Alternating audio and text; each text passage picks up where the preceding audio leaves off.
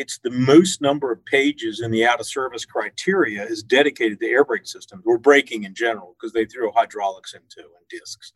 But there's a lot of potential stuff there, and uh, you know it's and I, I'm going to beat up on my former profession a little bit. There are times that maybe officers don't explain perhaps enough to a driver, hey, here's the reason your truck's out of service. I found this, I found this, I found this.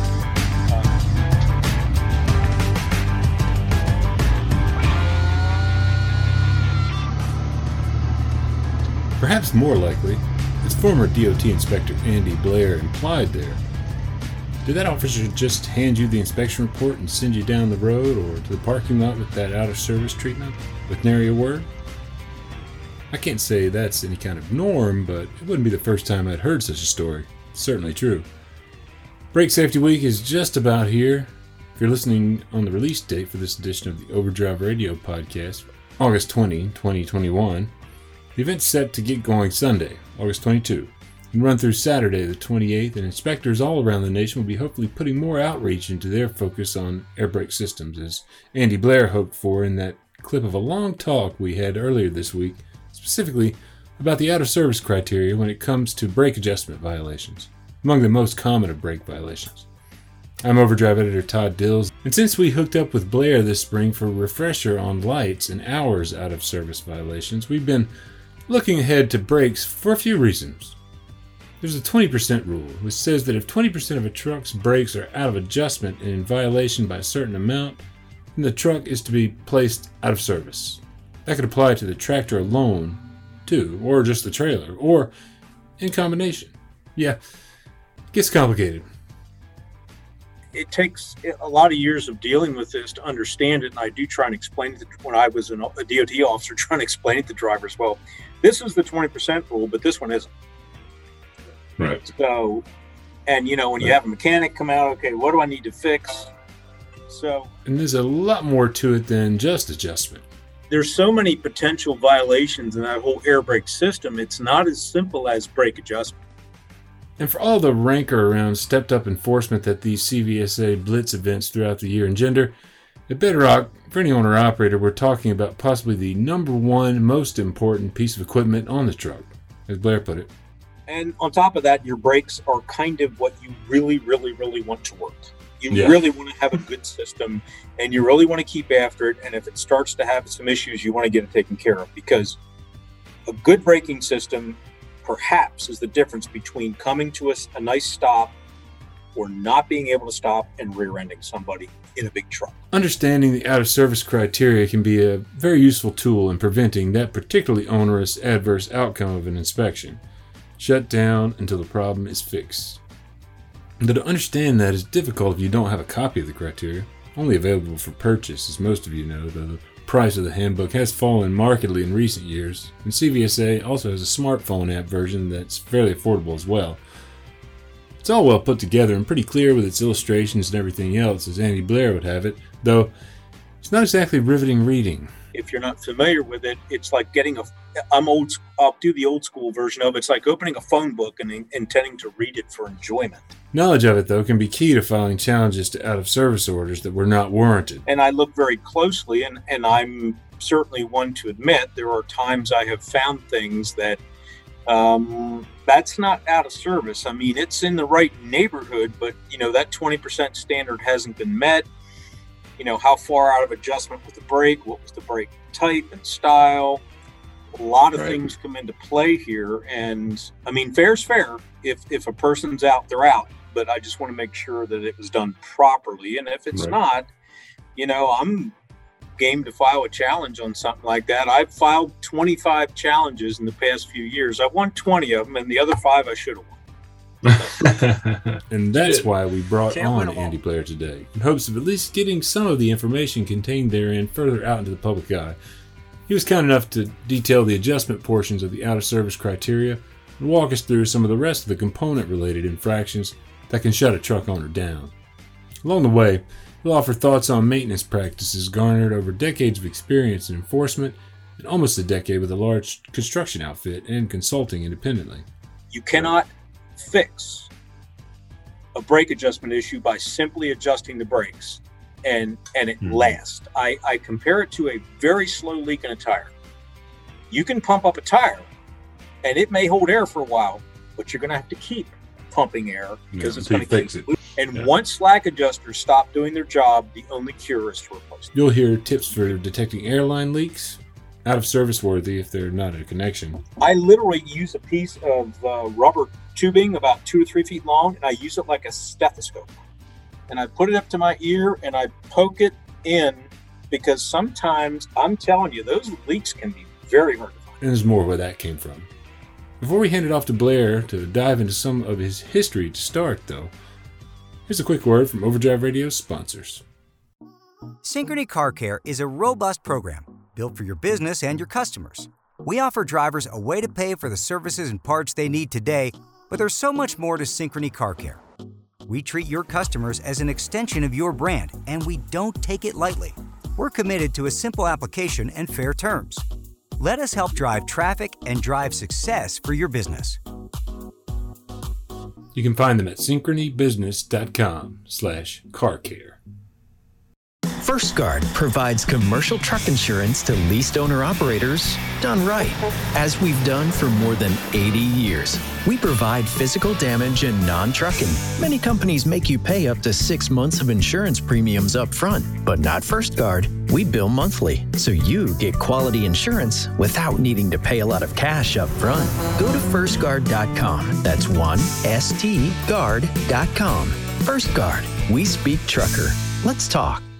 Uh, my name's Andy Blair. I am from York, Pennsylvania, and at one time they made the York peppermint patty here. So there's our claim to fame. They don't anymore, but it, there was a time. Um, and so born and raised here, I uh, grew up here. I went to uh, after high school. I really, you know, didn't want to go to college, but I did not want to become the head French fry maker at McDonald's either. Nothing against French fry makers. Uh, but the U.S. military will take you when you're 17. And so that's what I did. I went in the Air Force. I did the military police thing for uh, four years. I was fortunate enough. Uh, many people's parents helped pay for my all expense paid trip in the four years in the military, including going to Korea and uh, Montana and Korea and Germany. And so I got to travel a bit. I came back. I did actually drive a non CDL truck for a couple of years, like a delivery type vehicle. And then I did get hired as a police officer in 1986, and I was a police officer from 86 till 2012. Okay. And during that time, I did a little bit of everything. A patrol officer, I was on the SWAT team. Um, I got into motor carrier enforcement. I was certified as a DOT officer, cargo tank hazmat, advanced accident investigation. I did get my CDL back when I was still an officer, although it was just a B at the time. Okay. DOT officers are not required to have CDLs. Right. Um, I mean, it's beneficial, but it's certainly not a requirement. Um, so I, I progressed through the department and got promoted a couple of times, and then I left in um, the end of uh, end of 2011, beginning of 2012. You were with the state uh, police? in No, actually, I was with the municipal department. Uh, in Pennsylvania, municipal officers are uh, permitted to do full DOT. They just have to go through all the state training, which I did. Right. It was actually conducted by the state police, even though I was not a state officer. Okay. Um, so I had every bit of the same power and authority as any trooper as far as roadside DOT enforcement, which I did. And much to the chagrin of a lot of the waste haulers in the area, uh, we had a large landfill here, and let's just say I practiced frequently at the landfill. And um, a lot of those companies, I became their maintenance program. And I would call them and say, you guys need to work on some things here, or, you know, you don't want me to be your maintenance guy. Um, so uh, I, I did that for a number of years, and, and I left in 2012. I proceeded to, I took a position with a large construction company, uh, 1,800 employees, about 1,400 trucks of all shapes and sizes, from the, the smallest to the tractor trailers and everything in between. And then uh, at the same time, and I am the fleet safety director with that company, but I have the flexibility and freedom to maneuver my hours and do things. I also started my own company called DOT Safety Checkups LLC, and I do things uh, separate from my day job, right. which I do consulting and training. Um, I am a CDL third party driver examiner for the DMV, so I do the CDL testing. Right. Although I only do that here within this company as we're not open to the public, but we have 22 other companies that they own.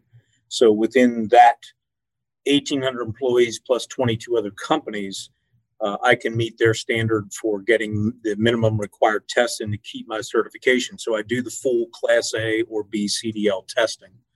Um, not easy. Right. Uh, no gimmies. Uh, we do not hand out CDLs. You got to work for it.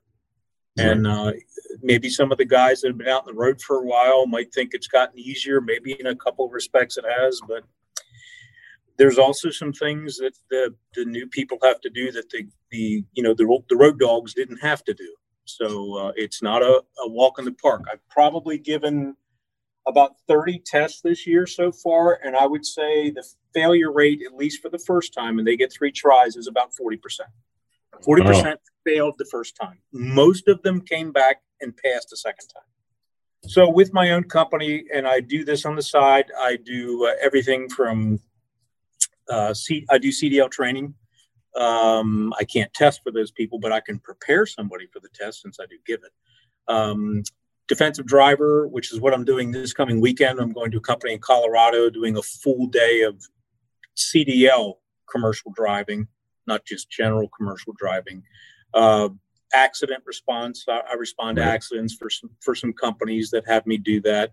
They just want someone else there to look you know, for their best interest and haven't been an officer and haven't been to many, many accidents over the years, fatal and non fatal alike. So I do respond to accidents and I help with DataQs and just right. a lot of just general questions. People don't have, um, you know, they just don't know the regulations and, and perhaps they should, but not everybody knows everything. Right. Uh, I don't but I've spent enough time in the regulations and the out of service to become pretty well versed.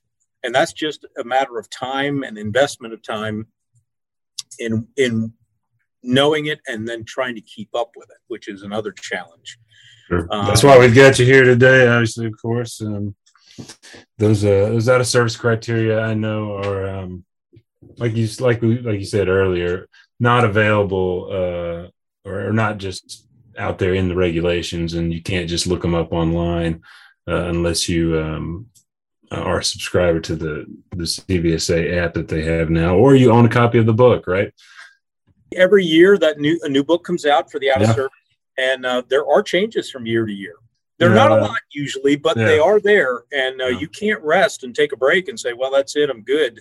Uh, I even keep the old books because in the in the uh, likelihood or unlikelihood I have to go to court, you know the, the book that was in covered that particular time period is what counts, not the current regulation. Right, right. If you're looking at the current one, it's kind of like, you know, yeah, like was this in here back then? I think, but I'm not 100 percent sure. Yeah, yeah. I mean, I had to do the same thing as an officer with, you know, when they would enact new laws. You know, right. the date right. of this offense, and you know, was the new law in effect yet or, or not? Right. Um, and even the the the general trucking, the DOT regulations do change from time to time not too much, you know. And when they do change, like the hours of service or the air mile radius, that was well publicized. Yeah. Well, I yeah. think they did a pretty good job. If you didn't know they moved the 100 to 150, you've been living in a cave. If you're at all involved in the commercial world, right. um, maybe this non-CDL people aren't so much up, but they got the 150 anyway. It's yeah. just the CDL guys that got bumped to 100. Yeah. But the out of service, so, yeah, the out of service criteria don't really I mean, we kind of pick up on them, but they don't. When when they change, they change in these small ways, you know, and uh, right, and they're I, they're not publicized. So yeah, I think it's, I uh, literally when I get a new one, I put last year's next to it. and I go through it page by page. Okay. And I look for the differences, and then I highlight them so I can you know easily tell hey and some i can pick up on. It's a job it's a challenge to, to keep up and i do. I always get the new books and the latest and greatest out of service and i i, I pre-order it. So you know i get it as soon as i can because i do use it here in my day job um, because i get a lot of phone calls from the 22 companies that that i'm involved with directly here that i'm kind of it I'm the person they're going to call and ask questions. What about this? What about that? You know, I get the do I need a CDL? You know, when do I need a DOT number? When do I need a medical card? Some pretty basic stuff. But but I understand if you don't live and eat and sleep and breathe in it like I do, it's it's you don't really pay attention to it until you get pulled over and you're told you're in violation and you had no idea.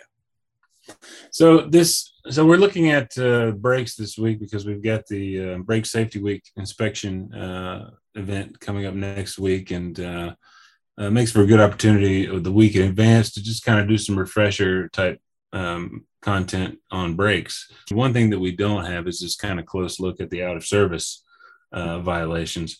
Um, and you have you put together for me a um, a look at adjustment in particular and what the out of service right. criteria mm-hmm. handbook says about this. Explain it to me if you can. It's all about the, the 20% rule, I think, across the board when it comes to so, adjustment. Correct. When you get into the adjustment, so, you know, brake adjustment, um, you know, pretty much every truck on the road today has automatic slack adjusters. Right up there with sliced bread uh, and the Mac machine. Great inventions.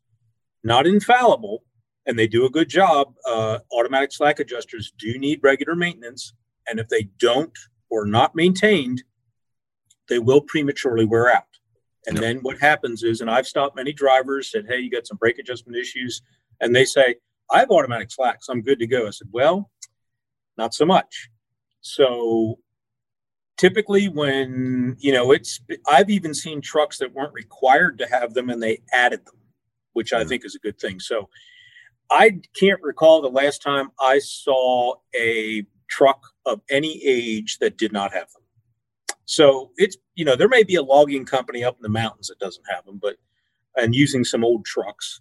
Uh, and, and there's some actual CDL test questions that are current that go back to the pre ABS, um, pre automatic slack adjuster questions, even getting into alcohol evaporators, which I haven't seen one of them in 20 years. But when you get into adjustment, um, adjustment, a number of things come into play. Um, the most important thing is the brake chamber size. They are sized. The clamp, which is by far the most common, size 12, 16, 20, 24, and 30. So, as an officer, I have to determine what size chamber that is because the size of the chamber will dictate the legal length or adjustment limit they're allowed to have. And then you get into chamber sizes, and you also get into long stroke chambers and regular stroke chambers. Some people call them short stroke, some people call them regular stroke. It's just long stroke versus regular stroke. And if it's a long stroke, you get a little extra. So, um, you know, looking under the hood of many trucks and trailers, and some chambers have taken some beatings over the years and they can get rusty and corroded. You know some they are marked. You can't always read them. You have to get into measuring. But once you determine the size of the chamber um, it's right in the out of service criteria. It does give a good chart based on the brake type of what your maximum legal limit is on the travel. So you'll find two charts in the post that houses this podcast at overdriveonline.com I'll put a link to that post in the show notes for those of you listening on a podcast player. Those charts detail max legal stroke for the most common type 20, 24, and 30 chamber sizes, both regular stroke clamp and long stroke clamp variations. To check the brake adjustment, I'd go in a truck, build the air up to about 100 psi, shut it down, release the brakes. Of course, the wheels are chocked. And then I would go back and I would take my little chalk and I would chalk every push rod as it's fully or mainly or fully in, inside the chamber or at the edge of the chamber. If I have the benefit of having a driver handy, which I, I still do these, but for the most part, I do them on my own. I don't have somebody there. I have to use uh, blocks of wood and things to to put the brakes on. If, right. if I had you there, I'd say, okay, Todd, go ahead, apply, hold the brakes, full application, and then I would measure the distance that the push rod came out of the chamber. And there's the length limit. So a type 30 brake, off right off top of my head, is a maximum stroke of two inches. So I know right off the off my head, it's two inch maximum. If it's a long, if, if, if you're at long... two inches, you're It's legal. a long clamp, though. Uh, it's two and a half, right? Correct. yeah. the long strokes, you Yeah. you get more. Yeah. and the, and the the out of service book does show a different chart for long stroke. So it's important that if someone is questioning this, that they themselves know what size Yeah. and stroke of chamber they have. It is not one size fits all. I would say the Type 12 and 16 chambers are rare. I see them very occasionally. 20s and 24s are very common on a steer axle and 30s are very common everywhere else. The drives and trailers, Okay. very common. Long strokes, um, they're out there. They're not everywhere, but yeah, I've even seen brand new trucks that do not come with long strokes. And I always encourage people if you have a need or a reason to change out your chambers. I'm not saying spend the money just to do it for the sake of doing it, but if you ever have a reason to change them out, go to long strokes, get a little extra, travel there. Um, but I'll check that that distance, and in a Type 30 brake, two inches is legal. It's maximum, but it is legal. I cannot complain. It's not a violation. If you exceed two inches, you're starting to get into violation. So DOT requires that a minimum of an eighth of an inch over to be counted at all. It must be at least an eighth of an inch beyond. So if I have two and a 16, it's not a violation. It just isn't. It has to meet that one eighth minimum Right. of an eighth. So what happens if I get an eighth of an inch over? I have a Type 30 brake. I have it. I have two and an eighths uh, travel. Well, that's considered a half a brake. It's not a full brake. It's a half a brake. That's a half brake in violation. Yeah. Okay. A half a brake is a violation. A half a brake will never, ever by itself put a truck out of service. It can't. It has to be added to another half or full brake to do anything. So I get a brake and I, I get a half a brake violation. I keep going, checking the other brakes, and I find another one, an eighth of an inch over. So I have a half a brake, I have a half a brake. I do add them together. I now have one full brake out of adjustment. If I was on a two axle truck, one full brake out of four would be 25%. The standard is 20, 20% or more, that truck would be out of service on brake adjustment. You know, when we start talking about a tractor, um, that's uh, three axles, um, six brakes. Correct. right? Yeah. You'd have 10, your typical five axle truck tractor combination is 10. Yeah. So, in Yeah. order to put a typical tractor trailer out of service, one full breakout somewhere and another full breakout somewhere, or it could be four half brakes. Oh, four half brakes, Yeah. Four so halves. and that would equal yeah Two twenty percent. Yeah. Yeah. There you get your 20%. If you have three half brakes, not out of service. Yeah. It's a violation. I would write it up. Axle one brake, axle two brake, axle three brake. Each one of them is a half. It's a violation. Yes, I I could not legally put the truck out of service from brake adjustment. It's What if- close. What if they were all on the tractor though, and not? There's trailer? times that you know I could have two brakes out on the tractor and the trailer's good to go. And what I would do is say the truck is out, but the trailer is not. Is that common for? Is that common for people to do that? Uh, for inspectors to do that, put the truck out of service and not the. If the truck, Can you consider them separately? I mean, can I you do. do that? Yeah. Okay. but there I do consider them separate. Um, but there is a time we merge them. So Yeah. to get to 20%, if Todd's driving a five axle truck, tractor, and trailer combination, you have a full brake out on the truck and you have a full brake out on the trailer. Yeah. You have 20% out on the combination because two out of 10 is 20%. Right. So that's called a combination out of service. So I would tell the driver the truck and trailer are out as a couple, as a pair. Yeah. So what would happen then if the driver said, "Okay, officer, I get you. I would put an out of service decal on each." What if you disconnect the truck? Now you only have one breakout out of three axles. You don't meet the 20%. You'd say, "Well, I can drive the truck off." No. Once a vehicle's been put out, before it can leave, anything and everything that contributed to the out of service has to be fixed. So even correct, he couldn't uncouple and drive off. He'd have to fix both in order to leave. So, but there are times I put just a truck out, the trailer was good, or other way around, the truck's good and the trailer's out of service. They I mean, I guess it only takes a. It, it probably only takes a. Well, it take a take a single brake to put a trailer out of service. Eh? Well, um, Full brake. if one out of four would be 25%, then yes. Yeah. Right. But that's where the trailer now have to be a full brake, not a half. Yeah. So if you have a type 30 brake at two and a quarter, that's considered a full brake at a quarter over. Yeah. Then that's correct. That would meet the that would be 25% of a typical trailer with two axles. Yeah. And the trailer would be out and the truck could leave. It's good, good information on the uh, on finding the the type the brake type when they put the the stroke uh, stroke measurement. No, that's the the measurement on the on the on the plate. On I'm looking at it So, here. Measurement on the on the plates on the chamber, right? Yeah. Um, Yeah. You don't see that very often. Okay. More often, what you'll see is a little plastic tag, a little trapezoidal tag, Yeah. and I'll tell you, it'll show for a Type 30 brake, and it'll show 2.50 inches, and you're going to think, well, that's my maximum stroke. It's not. Yeah. No, the manufacturers aren't helping here.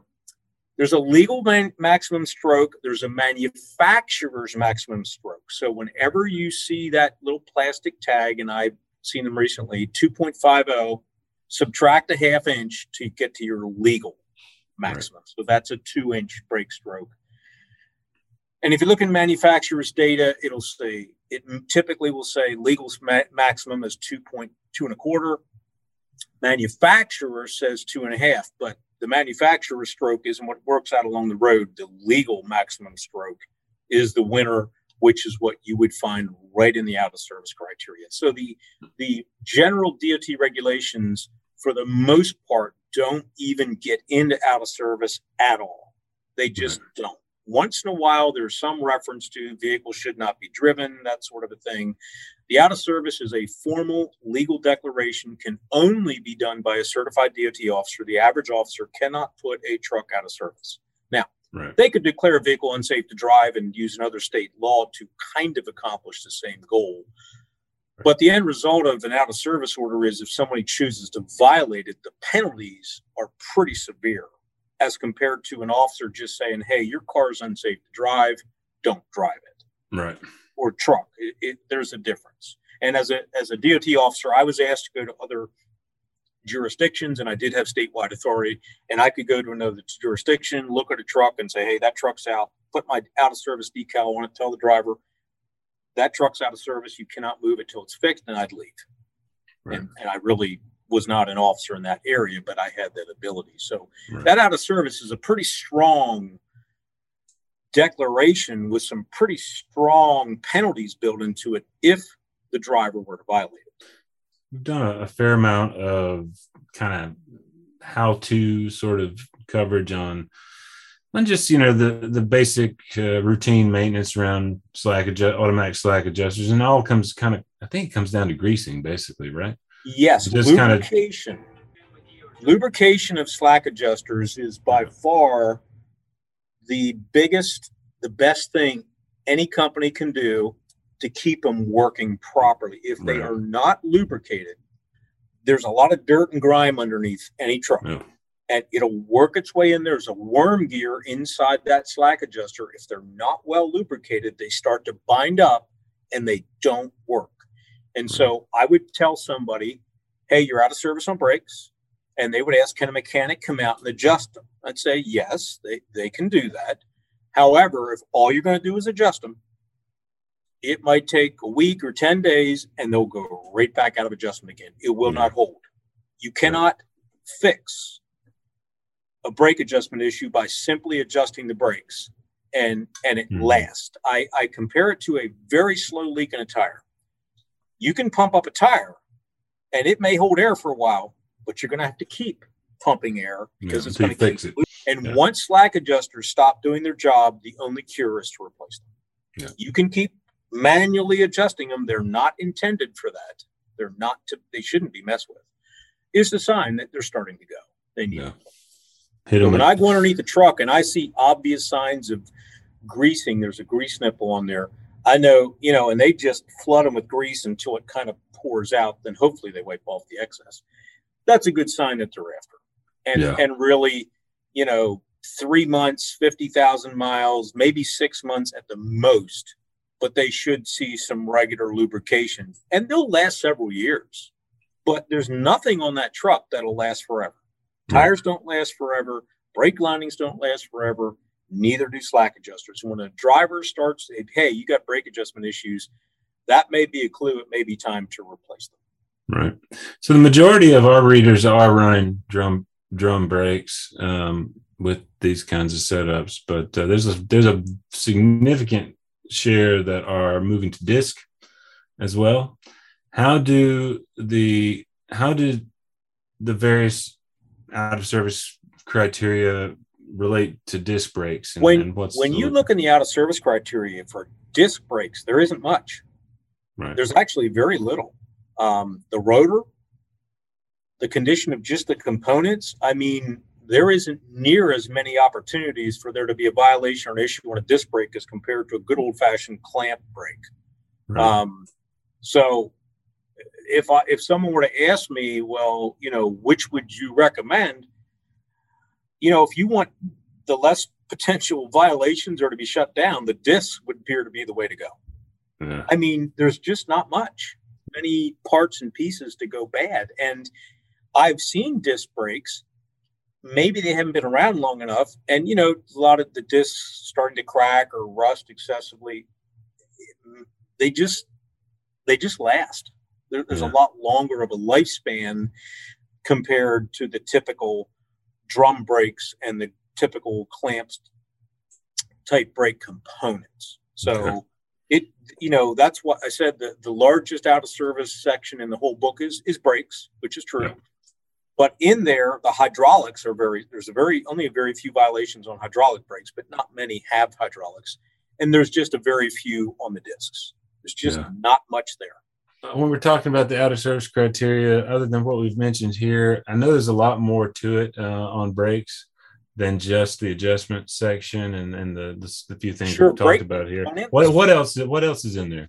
Anyone? So um a, a leak in brake chamber, okay, That's a problem. Uh, brake chambers have rubber diaphragms in them. They're exposed to cold and heat, and cold and heat. Over time, they can develop cracks and splits. They can start leaking. Um, few drivers know how to check for that. Um, honestly, the easiest way to check is not something a driver is required to do, but that really takes someone being underneath the truck while the brakes are applied, which an wow. individual would be hard pressed to do yeah, and honestly, that is not part of a pre-trip. But all drivers could, you know, build air up, shut the truck down, release the parking brake, stand on the brake pedal, and lean out the door and listen. If it's not a noisy environment, and if you can hear a steady leak with the brake pedal applied and then release, it stops, put the brakes on. More than likely, you have a chamber leak. And chamber leaks are not good news, and they get worse with age. Uh, when and, and I would have drivers when I would pull them over, I would have them build the air up, engine running, pump the brakes down to about 60 psi. I want to see the low air warning sound, lights, visual, audible. I need to see something. If that low air warning does not work, they're out.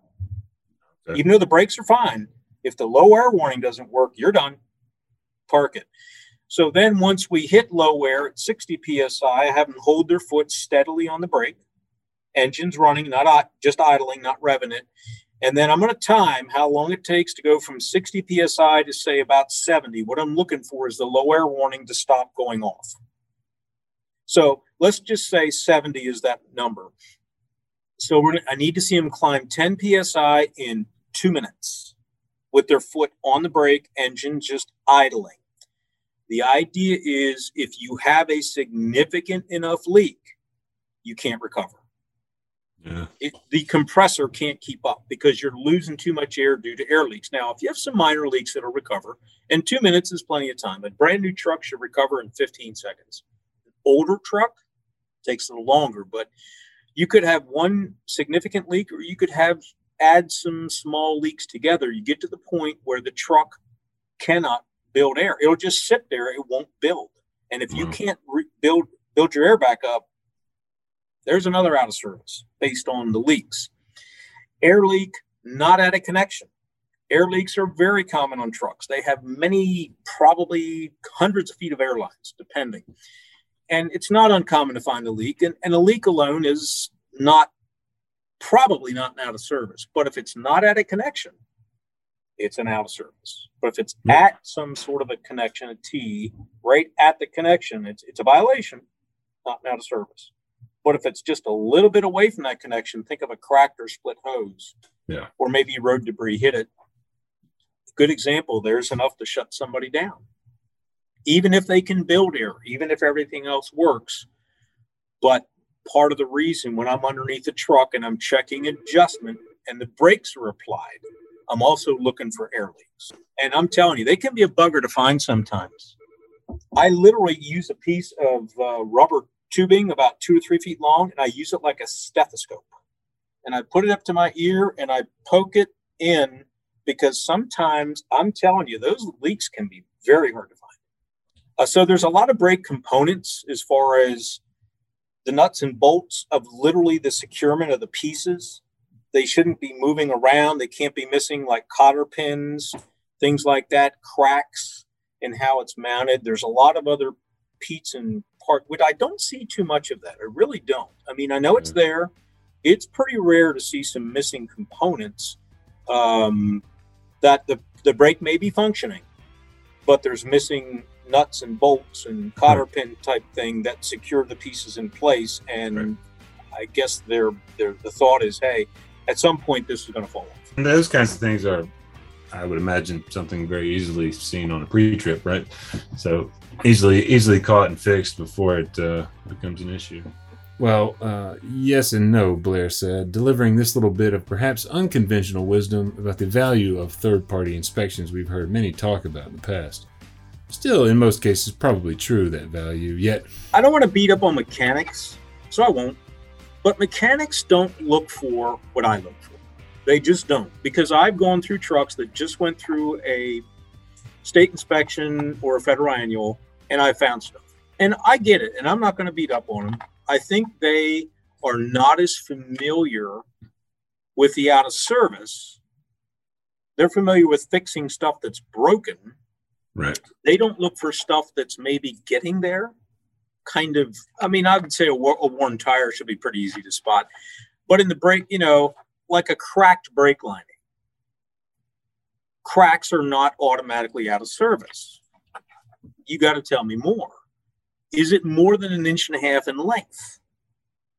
That would be one of the criteria. So if it's an inch and a half exactly in length, it's not out of service.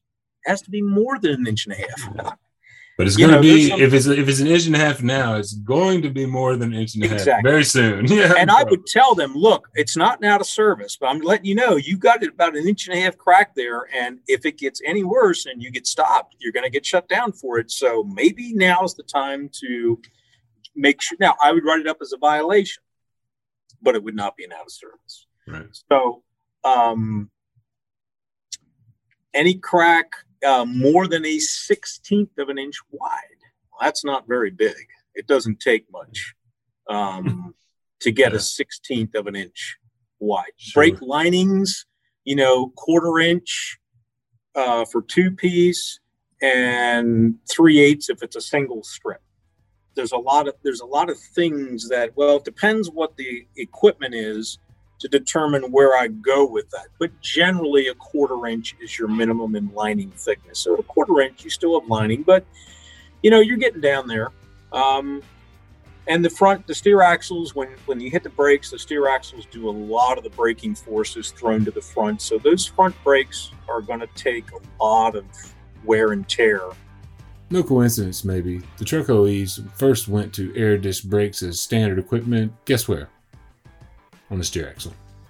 So anything that's loose, there's all sorts of missing, broken uh, return springs, anchor pins, cam roller, camshaft, clevis pins. If, if if any of them is missing, you're out. Um, the adjustment is pretty much where your 20% rule. The rest of this is going to be an individual item regardless of the 20%. So you could have one breakout on a five axle combination and say you're not out of service on adjustment, but you're out of service because your brake chamber is loose. It's not secure. So it's obviously not going to work. We're not going to work well. So, um, you know, the brake lining's contaminated with oil. I've seen that. Like there's a hub leak, and that's why a hub leak isn't out of service. That's not a brake thing so much. But on the exterior, if I can see fresh oil leaking off the hub, that's going to be an out. But if that oil gets into the linings, the linings are done for. You know, you yeah. depend on friction to stop, and you get oil in there. You may have some braking, maybe not much, but that oil soaked lining, especially on a steer axle, can be a big issue. When you really hit the brakes and your one is braking and your other is not, you're going to get that pool, which is one of the tests that uh, someone getting their CDL has to do for me is they have to do a, a brake test that involves checking for that at five miles an hour. Adjustment is still probably number one by far.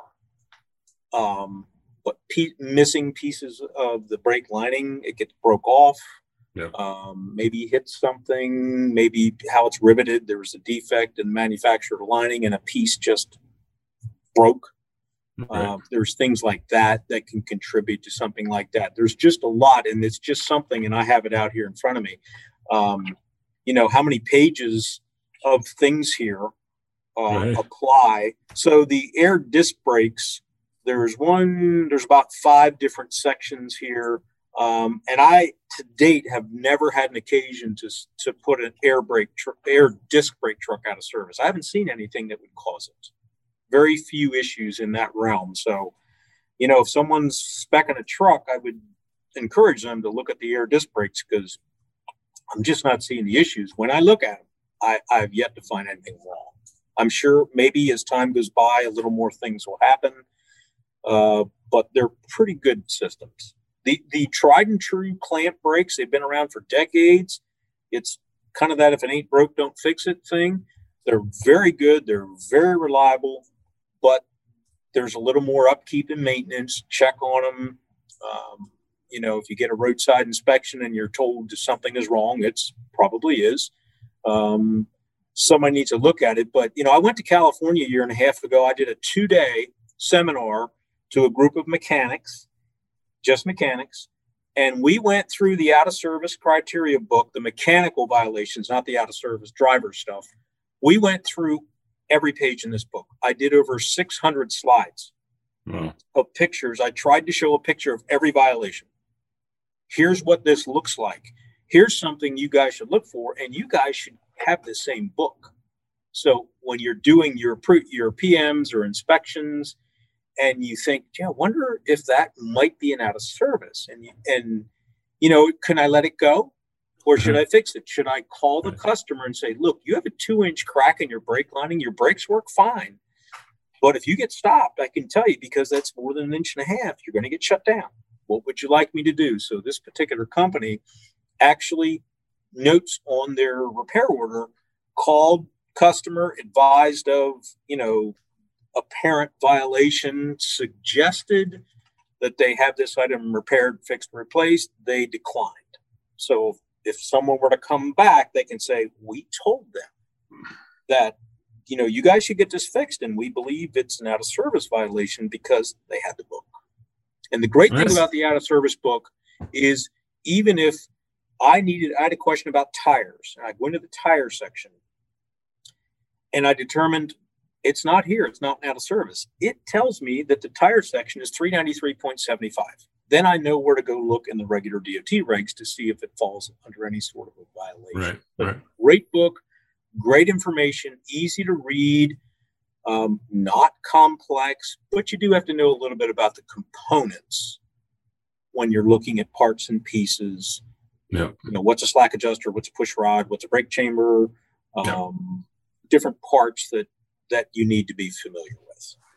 what I can tell you is, especially anything air brake or braking system, um, you know, CSA assigns points, yeah. and the points are based on the likelihood of causing an accident. So a fire extinguisher being discharged is pretty low in the totem pole. The brake system stuff is certainly higher. The out of service triples the CSA points. And on top of that, your brakes are kind of what you really, really, really want to work. You Yeah. really want to have a good system and you really want to keep after it. And if it starts to have some issues, you want to get it taken care of because a good braking system perhaps is the difference between coming to us a nice stop or not being able to stop and rear ending somebody in a big truck. It all goes back to even if you go, you're in an accident and the police say, driver or company, you have no violations. This other person ran the red light, ran the stop sign. It's their fault. No violations on the report. That is absolutely not illegal exoneration from getting sued. Right. In this day and age of litigious society, if a commercial vehicle is involved in a serious crash, typically serious, much less fatal, the chances of being sued are pretty significant. Even if the police say, hey, you're, you're not at fault, you did nothing wrong. They're going to go back to that driver qualification file. They're going to have somebody come out and go through that truck with a fine tooth comb, looking to see if they can find anything that makes this company look bad. The truck should have been on the road. Um, they had brake, you know, they'll make it sound like air brake system violations when maybe you had a brake an eighth of an inch out of adjustment, which, yes, it's a violation. It's not out of service. And they'll try and make a big, big issue out of something like that, which chances are it has no impact. Um, and I would even doubt the driver would pick up on. Right. So a lot of incentives to do the right thing and keep after these brake systems. And anytime you know there's a roadside inspection that's showing issues with the brake system, to pay attention. Yep. And and be aware of it. And I really encourage companies to get their own copy of the out of service criteria. You know, so when they see a roadside inspection and it isn't really clear what the violation was um, between the federal regs and the out of service book, it should be able to explain more specifically. You know, you won't find in the DOT regs about the brake lining crack. It'll just say unsafe conditions. Well, that doesn't explain very much. Here it tells you the exact dimensions that I would look for. Right. And I would literally measure it and I would literally hold my little measuring stick up and and take a picture of it showing you know the length of the crack because I know I've been to court a few times. You know, you better have some uh, pictures or, or good evidence. And I would also encourage companies that if they get stopped and you know they're saying there, there's a violation to put out of service, tires, brakes, anything they can take a picture of, please take pictures. Please get pictures right then and there. Don't drive a thousand miles and take pictures. Right. Take them right away and take more than necessary. You know, I felt companies that the, the, the officer said it was a type 20 chamber and it was a 20 long stroke because I went and personally looked at the truck. And I was able to take a bristle brush and clean off the chamber to the point I could see the letter L.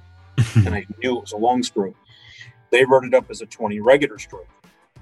That quarter inch of travel made all the difference. Thanks for hanging in and to Andy Blair for so much of his time. If you're out on the road this coming week, or if you're just hearing this and Brake Safety Week is fully underway or done, what have you seen in terms of activity? What did you do in terms of preparation, if anything? What's your brakes maintenance approach generally? Dial into our podcast line at 530 408 6423 anytime to weigh in with a message, story tip, or heck, just to say hi. We hope to hear from you. Overdrive Radio is a production of Overdrive, voice of the American trucker. It's edited and produced by me, Todd Dills, with no small amount of support from social media coordinator Holly Young, news editor Matt Cole, and executive editor Alex Lockie. Until next time, everybody keep it pro out there.